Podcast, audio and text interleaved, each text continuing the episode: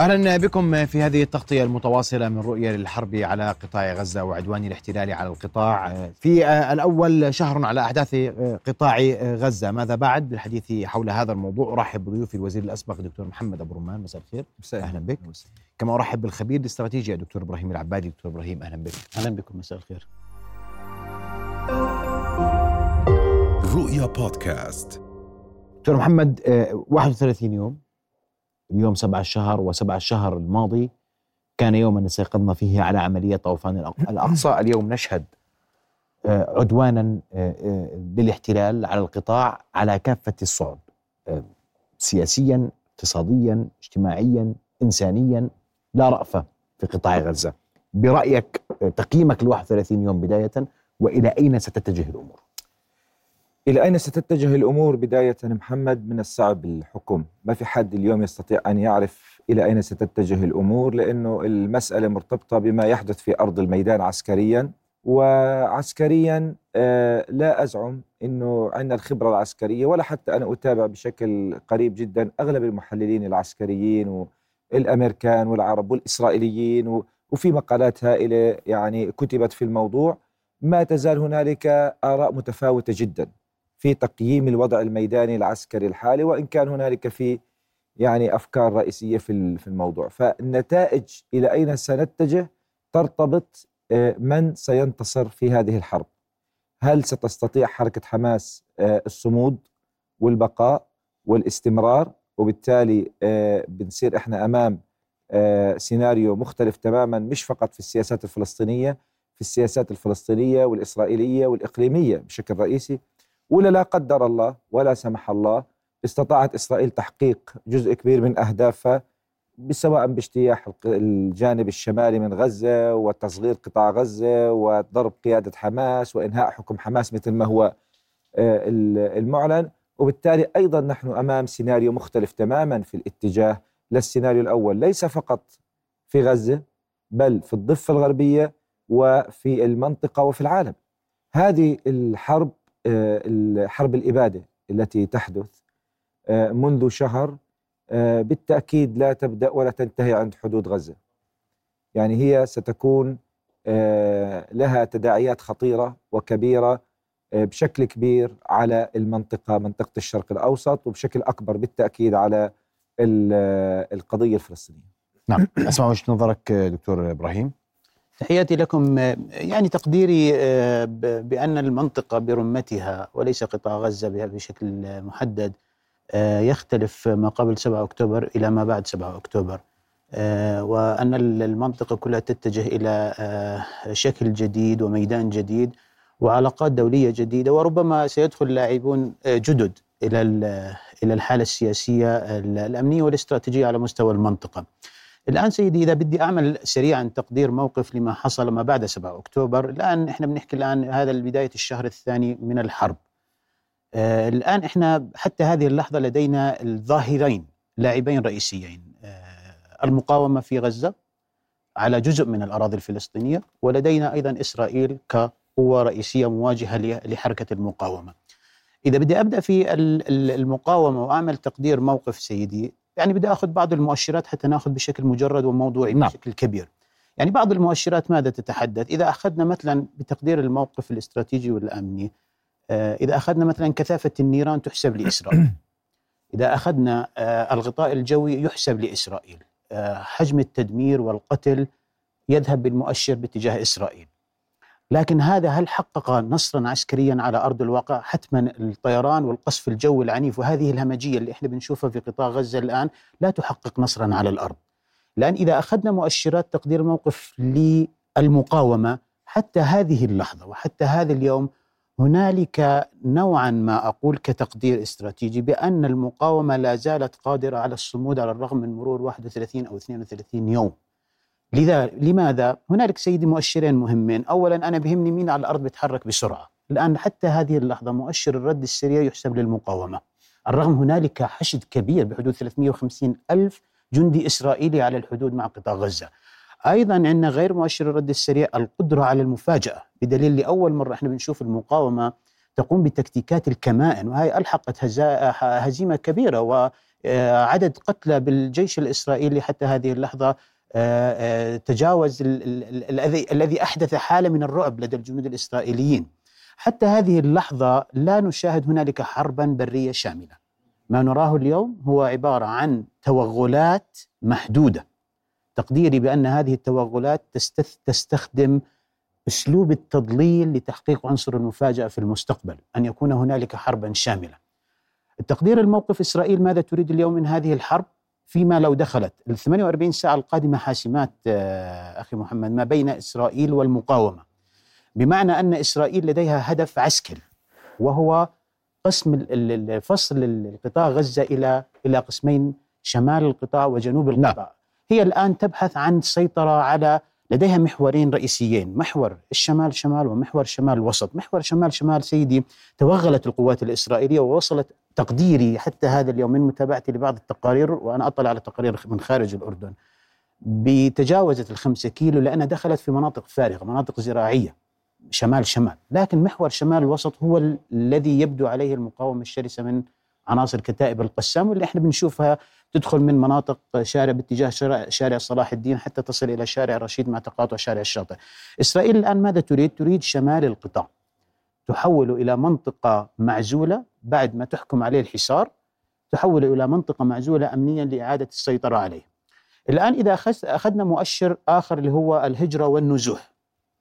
بالنسبة للغزيين سيدي قبل ثلاث أسابيع آه، كنا نتحدث عن نسبة 300 ألف. سكان شمال القطاع مليون تقريبا مليون ومئة ألف. قبل ثلاث أسابيع بداية الحرب كنا نتحدث عن 300 ألف. اليوم سيدي أنا تقديري بأن هنالك مؤشر خطير جدا. اليوم نتحدث أن نسبة الذين نزحوا من شمال القطاع إلى جنوب تجاوزوا 700 ألف. بالنسبة للمليون ومئة ألف. إذا نسبة كبيرة. الآن هؤلاء يتجمعوا في الجنوب. ال- ال- ال- ال- الظرف المعيشي في الجنوب لا يحتمل فهذا ربما يشكل آه، قنبلة سكانية تنفجر في المرحلة ودكتور الم- المشكلة المقبلة انه في اتجاه القصف مصر. في الجنوب كمان بمعنى إنه أول شيء تنظيف الشمال وواضح تماما انه هنالك تصورات عرضت لتهجير إلى سيناء وبدأ التمهيد من الآن لمسألة إنه والله لدواعي إنسانية أو لأسباب إنسانية هل نستطيع منع الغزيين من الذهاب إلى سيناء وأنا بقول لك بصراحة من الآن لا تستطيع. إنك أنت بسبب الدواعي الإنسانية إنك تمنع الناس من الدخول إلى سيناء حتى ايا كانت المبررات الأمن القومي. وهون بتصير المعضلة الأخلاقية والاستراتيجية والسياسية. حتى وصلنا أو لا قدر الله نصل إلى هذه المرحلة اللي أنت بصير عندك أنت ما في أمام دول الجوار مصر ولا قدر الله لاحقا الأردن إذا كان هنالك سيناريو شبه بالضفة. ما عندك خيار إلا إنه أنت تحط مسألة الأمن القومي في مواجهة الاعتبارات الإنسانية والأخلاقية كما صار في حالات سابقة يعني سيدي إذا أخذنا سيناريو النزوح والتهجير من الشمال إلى الجنوب أنا تقديري بأنه الآن إسرائيل والآن نتكلم بلغة مجردة علمية، الآن إسرائيل حققت نسبة 60 إلى 70% من هذا السيناريو إذا كان هدفها تفريغ الشمال باتجاه الجنوب. الآن إذا تجمع الآن نحكي إحنا آه، ما يقارب المليونين أو مليونين و200 ألف بدهم يتجمعوا في جنوب القطاع، حتما سيكون لديها قنبلة سكانية، أين ستنفجر؟ باتجاه الحدود المصرية، الان هنالك أتفق معك هنالك اعتبارات للأمن القومي المصري. كما لدينا هنا اعتبارات للأمن الوطني الأردني باتجاه الحدود مع مع الضفة. لكن هذه الاعتبارات سيدي إذا ما تفجرت فأعتقد لأن لا تستطيع أنت أن تمنع الحدود وتمنع المعابر يعني تتفقان أنه لا يمكن منع التهجير. ثانيا متفقين سيدي. لكن لكن الآن دعنا ندعم هذه السيناريو. قبل أسبوع تقدمت إدارة بايدن بطلب تمويل ما يقارب 4 مليار دولار من الكونغرس لتمويل ما أسموها حالات إنسانية نزوح إنساني مؤقت في منطقة في من غزة إلى دول مجاورة، طبعا الدول المجاوره ما في لا لا مصر. من غزة آه عفوا دكتور ومن الضفة الغربية من غزة ومن الضفة الغربية وإلى الأردن ومصر وذكرت ذلك بالاسم لذلك أنا بحكي إنه أنت آه، أمام مشروع بدأ بغزة ولن ينتهي بغزة. يعني هذه هي ال- القلق هذا اللي قدمته سيدنا في نعم، البداية صحيح. لما حكيت أن الموضوع أكبر من غزة وأكبر من موضوع المقاومة وأكبر من موضوع ال- الآن. الآن سيدي بعض المؤشرات الأخرى آه، على الصعيد الدولي الآن حقيقة وهي سيدنا لازم نعترف فيها بأن المقاومة من 7 أكتوبر إلى هذا اليوم أعادت القضية الفلسطينية إلى المربع الأول عالميا على الصعيد العربي، الشارع العربي، الشارع كويس. الأوروبي والشارع الدولي. مم. هذا يجب أن نعترف اعاده المربع، الآن ال- الجيل الجديد لا يعرف عن القضية الفلسطينية شيء، ب- بالأمس بقرأ ال- الهنود الحمر سكان أمريكا عم بيعملوا رقصات لدعم فلسطين. اذا أنت تتحدث الآن بأنه القضية الفلسطينية عادت إلى المربع الأول، خلطت كويس. بعض الأوراق بالنسبة للسياسات العربية، بالنسبة للسياسات الأوروبية، بالنسبة للسياسات الدولية. الآن بالمقابل إذا أخذنا سيدي مؤشر التهجير لإسرائيل تحدثنا عن حماس لكن بالنسبة لإسرائيل وهذا مؤشر خطير في تاريخ إسرائيل. الآن لدينا ما يقارب 30 ألف حالة شخصية إسرائيلية غادرت إسرائيل نسبة 30% منهم بلا عودة. هذا مؤشر أيضا في المجتمع الإسرائيلي بأنه يتجه إلى صدمة مجتمعية. بلاش أقول لك في تهجير في فرار من مناطق عديدة. فرار. غلاف غزة فارغ الجليل الأعلى فارغ عشان نتفق نعم صحيح. أيضا سيدي وإذا بقي أحد في الجليل الأعلى ممكن نقول له اقعد في بيتك كلام الدكتور. قبل تفضل. شوف أنا يعني أنا بتفق معك. أنا بعتقد هنالك سياسية بعد شهر على الحرب الإبادة الإسرائيلية تجاه غزة. أنا لا أرى تعريف لها غير إنها حرب إبادة. حرب إبادة ولا بد من التركيز على هذه على هذا المصطلح لأنه آه، تجاوزنا مسألة المجازر. المجزرة في مجزرتين ثلاثة. تجاوزوا حرب الإبادة. أنت أنت آه، حرب الإبادة والتطهير العرقي سيدي. يعني هم انتقلوا حرب الإبادة المستوى. صحيح. أعلى منها التطهير العرقي. هم الآن, الآن- تطهير عرقي. تمام. أنا بعتقد صحيح. في من البداية ال- حققت عملية طوفان الأقصى. نتائج استراتيجية في البداية آه، كبيرة ومهمة. أبرز هذه النتائج إنه ضربة السياق اللي كان موجود في المنطقة قبل طوفان الأقصى من ضمنه سياق التطبيع من ضمنه سياق آه، انهيار القضية الفلسطينية ال- التفكير في بدائل أخرى. يعني العديد من الأمور اللي كان فيها استهانة في ال- القضية وإلغاء حل الدولتين لم يعد أحد يتحدث عن حل الدولتين غير الأردن. قبل حتى إحنا صرنا نتحدث اردنيا إنه يا إخوان فكرونا في بلا في في خطة با إنه ما يعني طالما حل الدولتين مش مطروح آه، فخلينا نفكر شو في حل الدولة حال الدولة الواحدة ما هي البدائل والخيارات. فكان في آه، نتائج كبيرة وبالتأكيد في نتائج استراتيجية بدأت منذ بداية طوفان الأقصى وتحققت والآن إحنا ونتائجنا ستنتظر النتائج العسكرية. وأهم ذلك إنه أنا بعتقد المنطقة العربية قبل ليست المنطقة العربية بعد. صحيح. لكن اللي أنا بناقش فيه كالتالي طيب أنا اليوم أنا متأكد إنه في تصور الاداره الأمريكية ولاحظنا التسريبات اللي صارت بين بلينكن وعباس تصور الإدارة الأمريكية لما يسمى عملية سياسية بعد انتهاء الحرب الحرب. على غزة والحديث اللي بيتم مش فقط عن إدارة سؤال the day after بمعنى إدارة القطاع وأنا عجبني مقال لصديق الدكتور نيثان براون هو في في جورج واشنطن كتب يعني إنه إذا كان هنالك day after يعني هو بقول لك تفترضوا إنه في day after ما بعد. أنا بعتقد إنه السؤال هل هنالك ما بعد ولا إحنا ماشيين في process أو في عملية راح تكون صعبة و... إحنا ال... هنالك رهانات وهنالك ألعاب آه، لاعبين وهنالك أطراف وهنالك مصالح. الآن أنا حتى لو أطلقت لو بدي أفترض لا قدر الله. مرة أخرى إنه استطاعت إسرائيل تحقيق جزء كبير من أهدافها وصار في هنالك وبتعرف أنت اسرائيل عم تشتغل على سياسة الأرض المحروقة.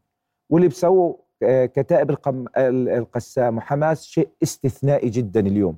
في معادلة قوة غير مسبوقة. صحيح. وك... وكنا إحنا بنتأمل كمتابعين وكمراقبين وكناس إنه يكون موقف حلف الممانعة أقوى نفوذا وتاثيرا لإنه يعني في الآخر آه، الفرصة الوحيدة كانت أمام آه، مواجهة آلة التدمير ال- الهمجية الإسرائيلية إذا وج- كان له مصلحة سيدنا بالضبط يعني ولكن ولكن مصلحة كواقع واقع بتحكوا عن. لاعبين ما بنحكي عن كان بالضبط. بتحكي اليوم لاعبين اليوم سيتغير مشهد القرار اللعبه السياسية القرار الإيراني وقرار حزب الله وهذا القرار بعدم التدخل بشكل كبير لأنه أنا مش بح مش بلوم ولا بعت أنا بحلل لأنه عندهم آه، قراءتهم المختلفة عن هذا اذا صفت حماس عسكريا واستراتيجيا وحيد. بدرجة كبيرة واحدة وحيد نعم. كان هنالك تعويل على الضفة الغربية وكان هنالك تعويل الخلية اللي امبارح قيل إنه تم إلقاء القبض عليها بطول الكرم كانت تفكر في القيام بعمليات إسرائيل صارت معتقله 1200 واحد في الضفة الغربية إلى الآن بمعنى إنه عندها قاعدة بيانات إنه راحت لمت كل الناس اللي هي بتعتقد إنه وداخلة على الضفة الغربية بكل قوة ولأول مرة بتطلق صواريخ قريبة من من الناس اذا اللي أنا بدي أحكيه إنه هنالك استفراد في حماس في في موضوع غزة وفي أهل غزة وأنا كنت أقرأ قبل قليل آه، تقارير لمراكز دراسات إسرائيلية وفي في كلام خطير لأنه أنا آه، هذا أهم شيء في هذا الكلام إيش كان؟ إنه هذه الفرصة جاءتنا الآن ما بصير نضيعها. إيش هي الفرصة؟ فرصة ال transfer الديموغرافي. كنت أنا قبل أربعة أشهر كنا معهد سياسي المجتمع أصدرنا تقرير، كان التقرير بنقول من نتيجة لقاءات مع ال 67 وال 48 ونخبة أردنية مغلق كان اللقاء. فبنحذر أحد السيناريوهات المطروح كان سيناريو ال transfer، أنا أذكر إلى الآن أحد اصدقائي المسؤولين. بقول لي يا محمد transfer ولو يعني أنت مين اليوم اليوم الأردن بيحكي إنه أي تهجير هو إعلان حرب بالنسبة للأردن. والرئيس محمود عباس بكل جلسة من الجلسات بيقول لك لن نرحل لن نرحل لن نرحل معناته يعني ما في شيء من فراغ في شيء مرتبط فيه. في شيء مرتبط بالضفة الغربية شيء مرتبط بغزة شيء مرتبط بالأردن شيء مرتبط بمصر. بس النقطة اللي أنا الشيء هذا كل ما نراه دكتور هذا كله يرتبط بالنتائج المباشرة. بالنتائج ماذا سيحدث في اليوم التالي هل ستحدث عملية سلمية؟ بالمناسبة أي عملية سلمية راح تأتي على أنقاض غزة ستكون إنهاء القضية الفلسطينية. وبهذا المقال اللي كنت أقرأه بقول لك الأونور ولم يعد لها لزوم. السلطة الفلسطينية لازم نعيد تأهيلها بالطريقة اللي إحنا بنشوفها مناسبة. آه، صفقة القرن التي أعلنها ترامب والتي رفضها الأردن ورفضها الدول سيعاد تطبيقها بطريقة أو أخرى ما بعد الحرب على غزة إذا ظل في حرب. والتطبيع العربي اللي كان مش موجود راح يرجع بقوة لأنه واضح إنه إحنا مش أمام موقف عربي موحد أمام موقف عربي ملتوي في التعامل مع غزة، هذا كله لا قدر الله إذا انهارت أو إذا حققت إسرائيل جزء كبير من أهدافها في غزة، لذلك إحنا بنقول بقاء غزة وبقاء المقاومة مصلحة وطنية استراتيجية أردنية ومصرية وعربية، لأنه البديل عن ذلك مش سلام ولا تسوية سلمية عملية استسلام. رغم ذلك أنا بقول لك أنا النقطة اللي أنا بحب أحكيها اليوم أنا أعتقد و... وإنه ال... كل هذا ضعوا على جال. نحن أمام بعد غزة نتيجة ما يحدث نحن أمام موجة جديدة من الراديكالية. نحن امام ما هو اخطر من تنظيم صحيح. داعش صحيح. نحن أمام أنا لا أعتقد اليوم بعد غزة راح يكون في آه، آه، راح سيكون هنالك موجة أخطر من الموجة التي رأيناها مع تنظيم داعش في المرحلة السابقة خطير جدا الإطار الذي وضعوا فيه حماس وحماس كمنظمة إرهابية وبتعرف أنت اليوم الأمريكان عم بيأجلوا قصة القوائم حيطلعوا قوائم بقادة حماس وحيطالبوا من الدول بأنه تقطع العلاقات مع حماس وحيحاصروها و يعني في أيضا في تحالف دولي الآن نعم. سيدنا عم بيتشكل الآن في تحالف دولي صحيح. تقوده فرنسا الآن يتشكل لمحاربة حماس فبالتالي هنالك سيناريو كبير لما بعد غزة إحنا يجب أن نعترف بأن هنالك يعني دكتور أنت قبل شوي ذكرت أنه إحنا الوحيدين نتحدث بحل الدولتين الآن يجب أن نبحث لبلان بي خطة جديدة ماذا لو لم يتمكن أن نكون أمام حل الدولتين. هنالك الآن توجه لفصل القطاع عن آه الضفة. هنالك حديث الآن بأن الدولة الفلسطينية ستكون في قطاع غزة. الآن بالمقابل سيدي هنالك تآكل للدعم الدولي وهذا مؤشر يجب أن الآن يتم العمل عليه. تآكل الدعم الدولي الدبلوماسي وغير الدبلوماسي باستثناء العسكري. بعد 30 يوم الآن من الحرب هناك تآكل للدعم الدولي لإسرائيل. حتى داخل المجتمع الأمريكي. بالأم قبل يومين كان هنالك تقرير أصدرته جامعة هارفارد. تحدثت عن نسبة 48% من الشباب الأمريكيين الجدد يدعمون غزة ويدعمون حماس على اعتبار أنها صاحبة حق. هؤلاء لا يعرفون عن قضية فلسطين كاي معلومات قديمة. نفس النسبة من هؤلاء في جامعة هارفارد تحدثت بأنه يقفون أو يعارضون بشده موقف الرئيس بايدن من الحرب. من الحرب. هاي معلومات مهمة. يعني أيضا سيدي إذا بتسمح لي أضيف أيضا. خلينا نوقف عند هاي دكتور. نعم. بعد إذن محمد. تفضل. أنا أكيد بدون شك هنالك حرب روايات إعلامية وسياسية اليوم بتصير. وفي البداية كانت الرواية الإسرائيلية طاغية. ولاحقا تم تعديل المسألة. أنا مبسوط كثير على الأردنيين اللي هم بدأوا يكتبوا باللغة الإنجليزية على مواقع التواصل صحيح. الاجتماعي وكذا وإلى آخره. واليوم في تغير كبير في مسألة الرواية مثل ما حكيت التقرير تبع هارفارد اللي حكى أنه الجيل الأمريكي الجديد وعلى فكرة بالمناسبة عم بخاطبوهم الأمريكان القدام. عم بيقولوا لهم يا أخو أنتم مش عارفين أنتم ما أنتم بتحكموا على اللي بتشوفوه أنتم كذا. لكن أنا كمان ما بدي إحنا نروح بسقف توقعاتنا بشكل كبير. واضح إحنا عندنا لوبي إسرائيلي صهيوني مهيمن متحالف مع الحركة الإنجيلية الأصولية في أمريكا. صحيح. أنا كنت أستمع لعضو بارز في في في مجلس النواب الأمريكي عم بخاطب المسؤول الاسرائيلي وأعتقد إنه كان السفير وبقول له إحنا آه، بندعم إسرائيل مش فقط لإنه أنتم علاقتنا استراتيجية فيكم إحنا بندعم إسرائيل إنه هذا جزء من عقيدتنا ومن ديننا.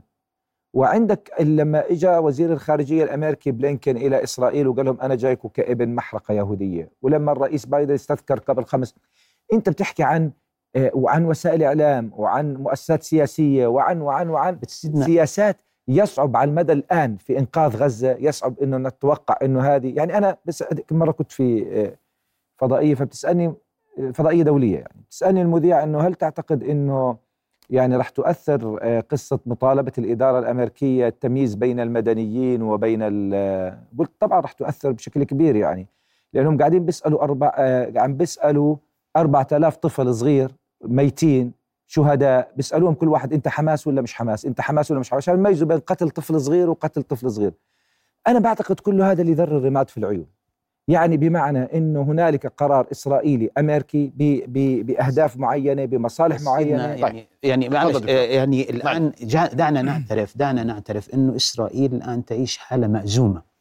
خلال العشر سنين آه، اللي اللي مضوا إسرائيل يعني دعني أقول كادت أن تكون مقبولة في الشارع العربي بعد الحرب على غزة والهمجية اللي إحنا بنشوفها سيدنا إسرائيل الآن في حالة مأزومة في الشرق الأوسط كاملا. سيدي ال- المؤشر معاداة السامية الآن بلغ أعلى درجاته الآن بشدة ارتفع.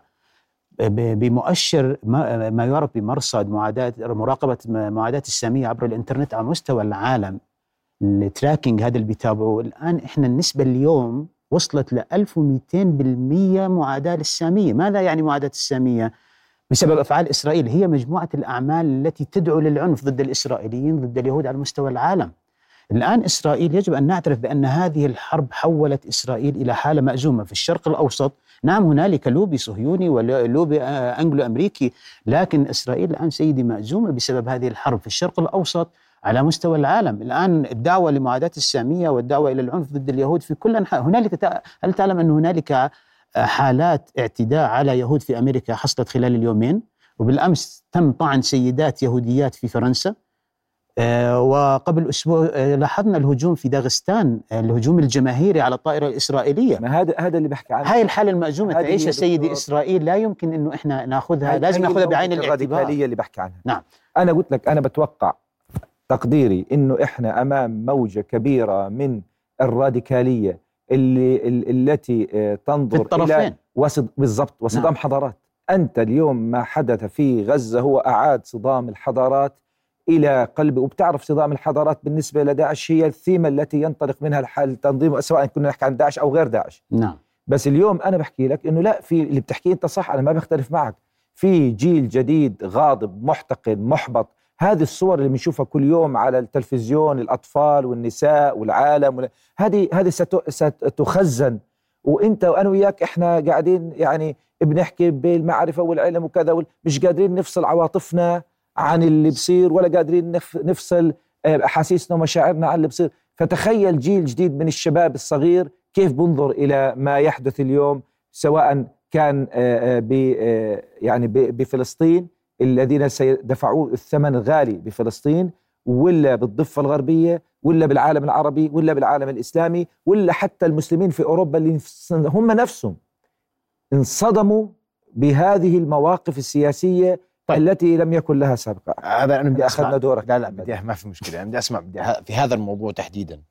مهم جدا ال- ال- التوجه الأوروبي والأمريكي لكن قبل ذلك وبنحكي عن ذكرت معادلات دكتور إبراهيم. على موضوع آه، آه، التدمير وحجم موازين القوى والضعف في الطرفين. واليوم دائما بنسأل سؤال آه، عسكريا ماذا بعد؟ وهل حماس قادرة على الصمود؟ هل جيش الاحتلال بكل ما يملك من عتاد اليوم قادر على تحمل الخسائر اللي عم بتكبدها اليوم؟ سيدي ال- الآن إسرائيل تسعى إلى آه، أمامها واحد من خيارين إما إعادة السيطرة على القطاع أو إعادة احتلال القطاع. إعادة احتلال القطاع هي فرضية إحنا استبعدناها من بداية الحرب لأنها تكلفتها كبيرة على الإسرائيليين. هي تسعى الآن إلى إعادة السيطرة وليس على كل القطاع. هي تريد, إعادة السيطرة على منطقة شمال القطاع. هلأ لماذا شمال القطاع؟ لعدة أسباب. اولا آه، إسرائيل تعتقد بأن شبكة أنفاق حماس وتمركز حماس وقدرتها على اطلاق إطلاق الصواريخ ينطلق من شمال القطاع أكثر منه في الجنوب وأقرب إلى منطقة الغلاف. هذا واحد. الأمر الثاني تعتبر بأن منطقة شمال القطاع هي المنطقة العازلة. هي تسعى إسرائيل إلى ماذا الآن؟ تنشئ منطقة عازلة أمنيا. بغض النظر هي الآن بالأمس بنيامين نتنياهو قال بأنه يريد أن يبقي المسائل الأمنية في قطاع غزة في الشمال حتى بعد الحرب فيما لو تمكن من الانتصار على المقاومة تبقى في يد إسرائيل. زي الضفة الغربية. يعني حتى لو أعادوا السلطة الفلسطينية راح يكون في دور إسرائيلي أمني كبير في شمال قطاع غزة. 100% سنة فهي تسعى لإقامة منطقة معزولة في الشمال. لماذا هذه المنطقة؟ تريد أن تعمل شريط معز- عازل ما بين مستوطنات القطاع وما بين شمال القطاع اللي هي المنطقة التي تتواجد فيها حماس. الآن سيدي إذا إذا ما تمكنت ب- بدخول شمال القطاع والسيطرة على هذه المنطقة حتما ستكون هنالك مواجهة قوية جدا لأنه أنا تقديري بأن المقاومة الآن تملك خطة دفاعية أكبر من الخطة الهجومية شبكة الأنفاق لإسرائيل اليوم تقول بأنها ستعمل على قصف. قصف بقذائف. وتدمير هذه التحصينات ليس بالأمر السهل شبكة الحماس ليست شبكة آه، تقليدية هنالك أنفاق معدة للصواريخ هنالك أنفاق معدة للهجوم ال- ال- ال- النخبة هنالك أنفاق معدة للحركة السريعة. بمعنى أنه أنه إسرائيل ستحتاج بتقديري إذا إذا استخدمت النموذج التدخلات البرية المدة لا تقل عن ستة أشهر. لكن حتما إسرائيل لا تتحمل الحرب أكثر من شهر قادم. الأمريكان الآن سيدي بيضغطوا على إسرائيل أنه ينهوا الحرب بسرعة. ليس ينهوها لصالح آه، لي- ليش ليش ما عشان نتفق الأمريكان زي زي المحترين. عشان نكون صريحين اليوم ما- ما عاد شيء مخبى الأمريكان يوم بيقولوا- آه، بيلعبوا على- الأمريكان- بقول لك اليوم. أنا خايف من الهدنة لا سيدنا هلا موضوع الهدنة وايقافه وهاي هاي ورقة إعلامية بسبب الضغط الشارع الأمريكي. لكن أنا تقديري بأن أمريكا تريد إطالة أمد الحرب. تتفق مع ذلك؟ أمريكا تطيل إطالة تريد اطاله أنا بعتقد أمريكا تتفق مع آه، فكرة رئيسية وخطيرة. الفكرة الرئيسية إنه طوفان الأقصى بشكل رئيسي طوفان الأقصى حق يعني آه، دمرت شيء خطير جدا. دمرت شيئين خطيرين جدا. الأمر الأول طبعا قبلهم ثلاث أشياء. الأمر الأول نظرية الردع الإسرائيلية. نسفتها بشكل كبير صحيح. جدا. اثنين وهو الأخطر صورة إسرائيل لدى المواطن الإسرائيلي. صورة إسرائيل القوية ال ال ال ال ال الرهيبة الآمنة. بروميس لاند الآمنة إلخ إلخ إلخ وبالتالي شفت أنت اللي بتحكي عنه عملية محاولة الفرار والهروب. واليوم في جدل في إسرائيل أزمة كبيرة جدا قبل بدأت والآن تستمر. والجانب الثالث صورة إسرائيل في المنطقة العربية لأنه بتعرف التطبيع العربي الإسرائيلي هي كان إنه حالة إسرائيل إسرائيل بديلا لأمريكا في مواجهة إيران. يعني كانت هذه الفكرة. فأنت لما جئت دمرت كل هذا أنا بتقدير ولذلك شفت الأمريكان دخلوا اليوم اللي بدير العم... غرفة العمليات مش إسرائيليين فقط الأمريكان. إسرائيليين وأمريكان الأمريكان. وبريطانيين صحيح. يعني هذه معركة أمريكا أمريكا لم تدخل في حرب بالطريقة هذه بالحروب العربية الإسرائيلية مثل ما دخلت في العدوان الحالي على على غزة ولذلك أنا بعتقد أمريكا آه، دارة الرئيس بايدن ما بتحب نتنياهو صحيح بده يرجع يسيطر على القرار الإسرائيلي بده يرجع يضع نتنياهو تحت العباءة الأمريكية ل- تمهيدا لاختلاء لترويحة نتنياهو لكن بنفس الوقت معنيين مثل ما هم الإسرائيليين معنيين بإنهاء حماس بدرجة كبيرة في غزة. وبالبح وبدأ مشروع سياسي ما بعد غزة. هذا هذا على الأقل تو- هلأ التكتيك بيختلف. يعني أنت شفت الرئيس محمود عباس في البداية قال لك نحن نرفض أن نأتي على دبابة أمريكية أو عفوا إسرائيلية لغزة. شو تصريحات بعد بلينكن تسريبات الصحف الأمريكية يا محمد؟ ازيحوا تصريحات ال- ال- التسريبات الصحف هكا ازيحوا حماس آه. وسنعود وأنا إلى إلى. غزة صح؟ ولم تنفي السلطة الفلسطينية وأنا أعتقد هذا فخ وقع فيه الرئيس عباس. فخ أوقعوا فيه لأنه هو أصلا شعبيته 15 20% راحوا بعد هذا التصريحات. سيدي الآن فأنا بس اللي بدي احكيه إنه في توافق. أنا آسف اخذت وقت لا، لا، أبداً. أنا اللي بدي احكيه إنه في توافق استراتيجي أمريكي إسرائيلي على هذا الشيء على موضوع إنهاء بدرجة كبيرة موضوع حماس في غزة. مش بالضرورة متفقين على كل الأهداف. ولكن بدرجة رئيسية متفقين على إنه حماس لا يجوز أن تبقى تشكل خطرا وتهديدا لأمن إسرائيل. أنا بدي أسمع منك تعقيبك على هذا الموضوع إنه الامريكان بحيروك. بحيروك. بقول لك إحنا والله نريد هدنة إنسانية ومرات آمنة ولكن لا نريد وقف إطلاق نار لأنه وقف إطلاق النار اليوم يسمح لحماس بإعادة تنظيم وترتيب صفوفها. سيدي ال- ال- المؤشر تقدير الموقف اللي هو السؤال التالي هل نحن أمام حرب محدودة أم حرب طويلة الأمد؟ أنا تقديري بأن حرب غزة طويلة الأمد حتى وإن حصلنا خلال أتوقع ال 48 ساعة القادمة حاسمات بالحصول على هدنة إنسانية مؤقتة. طبعا شرط حماس بتبييض السجون الاسرائيليه أتوقع إسرائيل لن توافق عليه.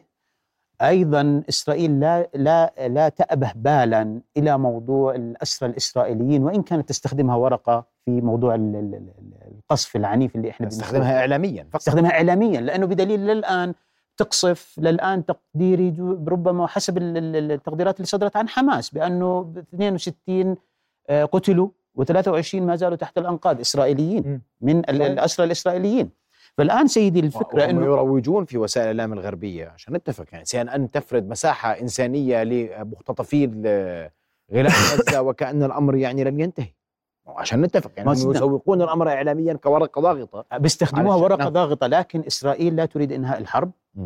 آه إسرائيل اتخذت في مجلس الحرب أو حكومة الحرب الإسرائيلية اتخذت قرارا تريد غزة بلا حماس هذا قرارها الآن المعطيات على الأرض قد تختلف الآن حتى تتمكن من حماس يجب أن تخوض حربا طويلة الأمد. تتجاوز الستة أشهر. أنا تقدير إسرائيل لا تستطيع الاستمرار في هذه الحرب بهذه الطريقة لأكثر من شهر قادم. شكل الحرب؟ معلش. نعم. كيف يغير شكل الحرب؟ أنت اليوم إذا ما دخلت على الأرض وانت أقول لك شغلة عشان نتفق. وعلى هذه الطاولة ذكر أكثر من محلل وعلى كل المحطات العربية والغربية وما حماس فكرة وليس أمر يمكن اجتثاثه من غزة سيدي الآن الآن الآن آه وهذا لازم نراقب في ال- خلال ب 11 11 قمة الرياض مم. الآن في حديث مهم إنه آه ليس بالضرورة الآن أن تطول أمد الحرب بمعنى يستمر القصف ستة أشهر، إسرائيل لا تتحمل، أيضا حماس المقاومة لا يمكن أن تتحمل. آه تقديرات واضحة بهذا الكلام، الآن ماذا نعني بإطالة أمد الحرب؟ الآن هنالك تقديرات بانه نتحدث بغزة من غير حماس. حماس تسعى للهدنة أكثر من إسرائيل. طبعا أكيد وهذا تصريح لإسماعيل هنية أكيد طبعا قبل يومين أو ثلاثة تحدث بانه لدينا استعداد لدخول العملية السلمية العملية السياسية وقبول حل الدولتين. الآن وهذه تقديراتي بأن الدكتور إبراهيم هو يعاني عنده عنده 10000 شهيد. ما. أنا هذا اللي بدي أحكي لك. يا سيدنا. مضغوط بمعنى عملية 7 أكتوبر هذا اللي بدي أوصل لك إياه أخي محمد. عملية 7 أكتوبر الآن تقديراتي أنا بأن كتائب القسام لم تتوقع هذا الحجم من الدمار أو أن الحرب ستطول لأكثر من عليك ذلك. يا دكتور في حد توقع؟ لا سيدي يعني بالعادة أنا- أنا إحنا متفق الآن معك أنت خذ قياس. لا لا أنا. متفق معك دكتور، أنا خذ قياس أنت أنا خذ قياس. أفكر فيها. في حد توقع؟ إنه اليوم بالقرن الواحد والعشرين يصير ما حدث إنه العالم كله يتفرج على 4000 طفل يقتلوا يتفرج على مدن كاملة عمارات سكنية تهدم فوق الناس مستشفيات تضرب. يعني أنا بعتقد إنه ما كان في أي لا سيدي أنا ماذا قصدت. ماذا قصدت إنه لم نتوقع؟ الآن أنت خذ من ال 2006 آه، ومواجهة 2014 خذ كل المواجهات التي حدثت بين حماس قوى المقاومة وإسرائيل. ستجد بأنها لا تتجاوز ثلاثة إلى خمسة إلى سبعة عشرة أيام باستثناء حرب 2014 اللي كان آه، ال- ال- الجيش الإسرائيلي يحاول إعادة احتلال القطاع وفشل. وانسحب. الآن إذا أخذنا قياس سيدي على كل محاولات المواجهة تقديرات المقاومة كانت بأنه لا تتجاوز من ثلاثة إلى خمسة إلى سبعة أيام قصف ثم نعود إلى هدنة ثم نعود إلى تبادل أسرى. ودعم آه، جديد أو إثبات موقف على الأرض. الآن التقديرات اللي حصلت بعد 7 أكتوبر لم تكن في حسابات المقاومة بأنه نستمر 30 يوم أكثر من هدا الآن 11000 شهيد تقريبا مع اليوم آه، عندك 4000 مفقود. الآن إذا أخذنا سيدي مطلب المقاومة مطلب حماس بأنه تسليم الأسرى الإسرائيليين مقابل تبييض السجون الإسرائيلية من الأسرى من ال- ال- السجون أو الأسرى الفلسطينيين لدينا 1600 أسير فلسطيني. إذا بدي أخذها كأرقام. 7000 7000 هذول الجداد سيدي. هذول الجداد. أنا بحكي هم لا، لا. الان الحديث عن الجداد. إحنا- لا لا لا لا. حماس بدها حماس. تتحدث عن تبييض يعني كامل تبدأ معلش. من بس مروان إنه إسرائيل- البرغوثي وتنتهي بالاخر شاب صغير بس أو ان ب- إسرائيل آه، رفضت تميم. عهد تميم. سيدي عهد التميم هذا الطرح سيدي تم مناقشته بالمفاوضات شبه السرية التي تمت بقطر بوساطة صحيح، مصرية ورفضت إسرائيل تبييض السجون السبع آلاف اللي أنت رفضت، تتحدث صحيح. الآن الحديث عن ال 1600 اللي تم إلقاء القبض عليهم من قبل إسرائيل أو لا، لا، أسرهم لا، بس خلال خلال الضفة خلينا خلال نتفق أنا وياك الضفة. دكتور معلش بعيدا أنا لا, لا أمثل موقفا لكن حماس لن تقبل ب 1600 اليوم. وهذا ما سيدنا بتقدر. بدليل إنها ما فشلت. بتقدر. دفعت ثمنا باهظا اليوم من من دماء أبناء غزة. سيدي فشلت المفاوضات غير المباشرة. بهذا الحديث قبل أسبوع فشلت المفاوضات غير المباشرة بموضوع إسرائيل رفضت تبييض السجون وحماس رفضت التسليم مقابل 1600 ال- أسير. الكلام تحكيه صح آه، بس أنا بحكي للأسف هذه الحرب ال- اللي بتصير لا يوجد فيها احتمال كبير لتسوية ما بين بلا رابح وخاسر. هي حرب تتجه لرابح وخاسر. والرابح والخاسر مسألة وجودية لكلا الطرفين. يعني بالنسبة لإسرائيل المساله مسألة وجودية. وراءها الغرب أمريكا أوروبا كل ال- ال- ال- الماكنة العسكرية الآلة العسكرية. وحماس اللي أنت سألت أنا بعتقد في هناك كم كبير من الأسئلة حول حسابات حماس قبل المعركة وبعد المعركة. بمعنى هل كانت تتوقع مثلا رد الفعل الإسرائيلي ولا كانت تتوقع؟ هل كانت تتوقع الانتصار الكبير اللي تحقق في الطوفان ولا كانت آه، تفاجأت فيه لأنه في كلام حتى لقادة حماس السياسيين بيقول لك إحنا كنا تفاجأنا بانهيار فرقة غزة هل كانت تتوقع موقفا مختلفا من حلف الممانعة ولأنه كان في حديث عن اجتماعات قبل آه، طوفان الأقصى اجتماعات في بيروت وتنسيق وخطط. وهذه كلها بتدخل بس أنا يا جماعة عشان الوقت. بداهمني نعم. أنا بدي أ- بدي بدي تعطوني بدقيقة سمحت. إلى وين رايحين دكتور إبراهيم؟ على أقل تقدير بالقراءات عندنا خيار واحد خيار اثنين هذا هيك بعطيني وهذا هيك بعطيني. سيدي. أنا اليوم بحب أكون بدي أكون واقعي شوي. لا أريد أن أبقى في في إطار الحديث عن آه، آه، أوهام وأحلام ورغبات لأنه الرغبات لدى الجميع والأحلام لدى الجميع واضحة. لكن اليوم في حقائق على الأرض. تفضل. سيدي آه، أنا بتقديري بأنه إحنا أمام حرب غير آه، آه، ل- ربما تكون هنالك هدنة إنسانية لفترة مؤقتة لغاية المساعدات الإنسانية فقط. آه، بصمود المقاومة نعتز فيه ويعني هذا شيء لا نختلف عليه لكن تقديري بأنه اللاعبين في ورقة غزة هم أكبر من موضوع موضوع المقاومة وإسرائيل. آه، ربما ربما إما أن نتحدث غزة ما بعد حماس أو نتحدث عن غزة زي ما تفضل الدكتور أنه لا يمكن اجتثاثها لأنها فكر نتحدث غزة مع حماس لكن بجزء من العملية السلمية سياسية. اللي ممكن آه، تطرح وإذا سمحت لي أضيف لك لأنه البعض راح يقول ما هو مصنفة إرهابيا. بنعيد نذكر بالمربع الأول بأن منظمة التحرير الفلسطينية كانت في يوم من الأيام مصنفة إرهابيا ثم جلست للتفاوض. شوف هي. بس جوابا على إحنا هنالك أمامك سيناريوهين. سيناريو طالبان وسيناريو داعش. سيناريو داعش الذي طرحته آه، طبعا حماس تختلف عن السنو- النموذجين عشان نكون ما.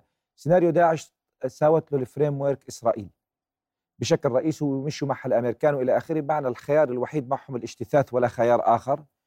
ولكن ال- السيناريو الآخر إنه طالبان بمعنى إنه أنتم كنتوا حطيتوها واجتح- واجتحتوا أفغانستان وقتلتوا الناس وانهيتوا حكم طالبان وبعد 20 سنة اضطريتوا ترجعوا تحكوا مع طالبان. فيعني أحد ال ال يعني أحد السيناريوهات مش حماس مثل هذه ولكن أحد السيناريوهات كنماذج آه، سياسية استراتيجية أنا اللي اللي بحكيه بدرجة رئيسية إحنا أمام شيء على المدى القريب وشيء على المدى البعيد، الشيء على المدى البعيد برد بكرر محمد إحنا أمام موجة خطيرة كبيرة جاي من الراديكالية رح تجتاح المنطقة أمام عملية إعادة ترسيم الشرق الأوسط في المنطقة كلياتها وليس فقط في غزة أمام مستقبل الضفة الغربية وأمام مصالح استراتيجية لكل الدول، نقطة التحول الكبيرة كانت خطاب حسن نصر الله. كان خطاب حسن نصر الله نقطة تحول في حسابات كل الأطراف الدولية والإقليمية. أشكرك كل الشكر دكتور محمد. دكتور إبراهيم أشكركم على شكرا. وجودكم. رؤيا بودكاست.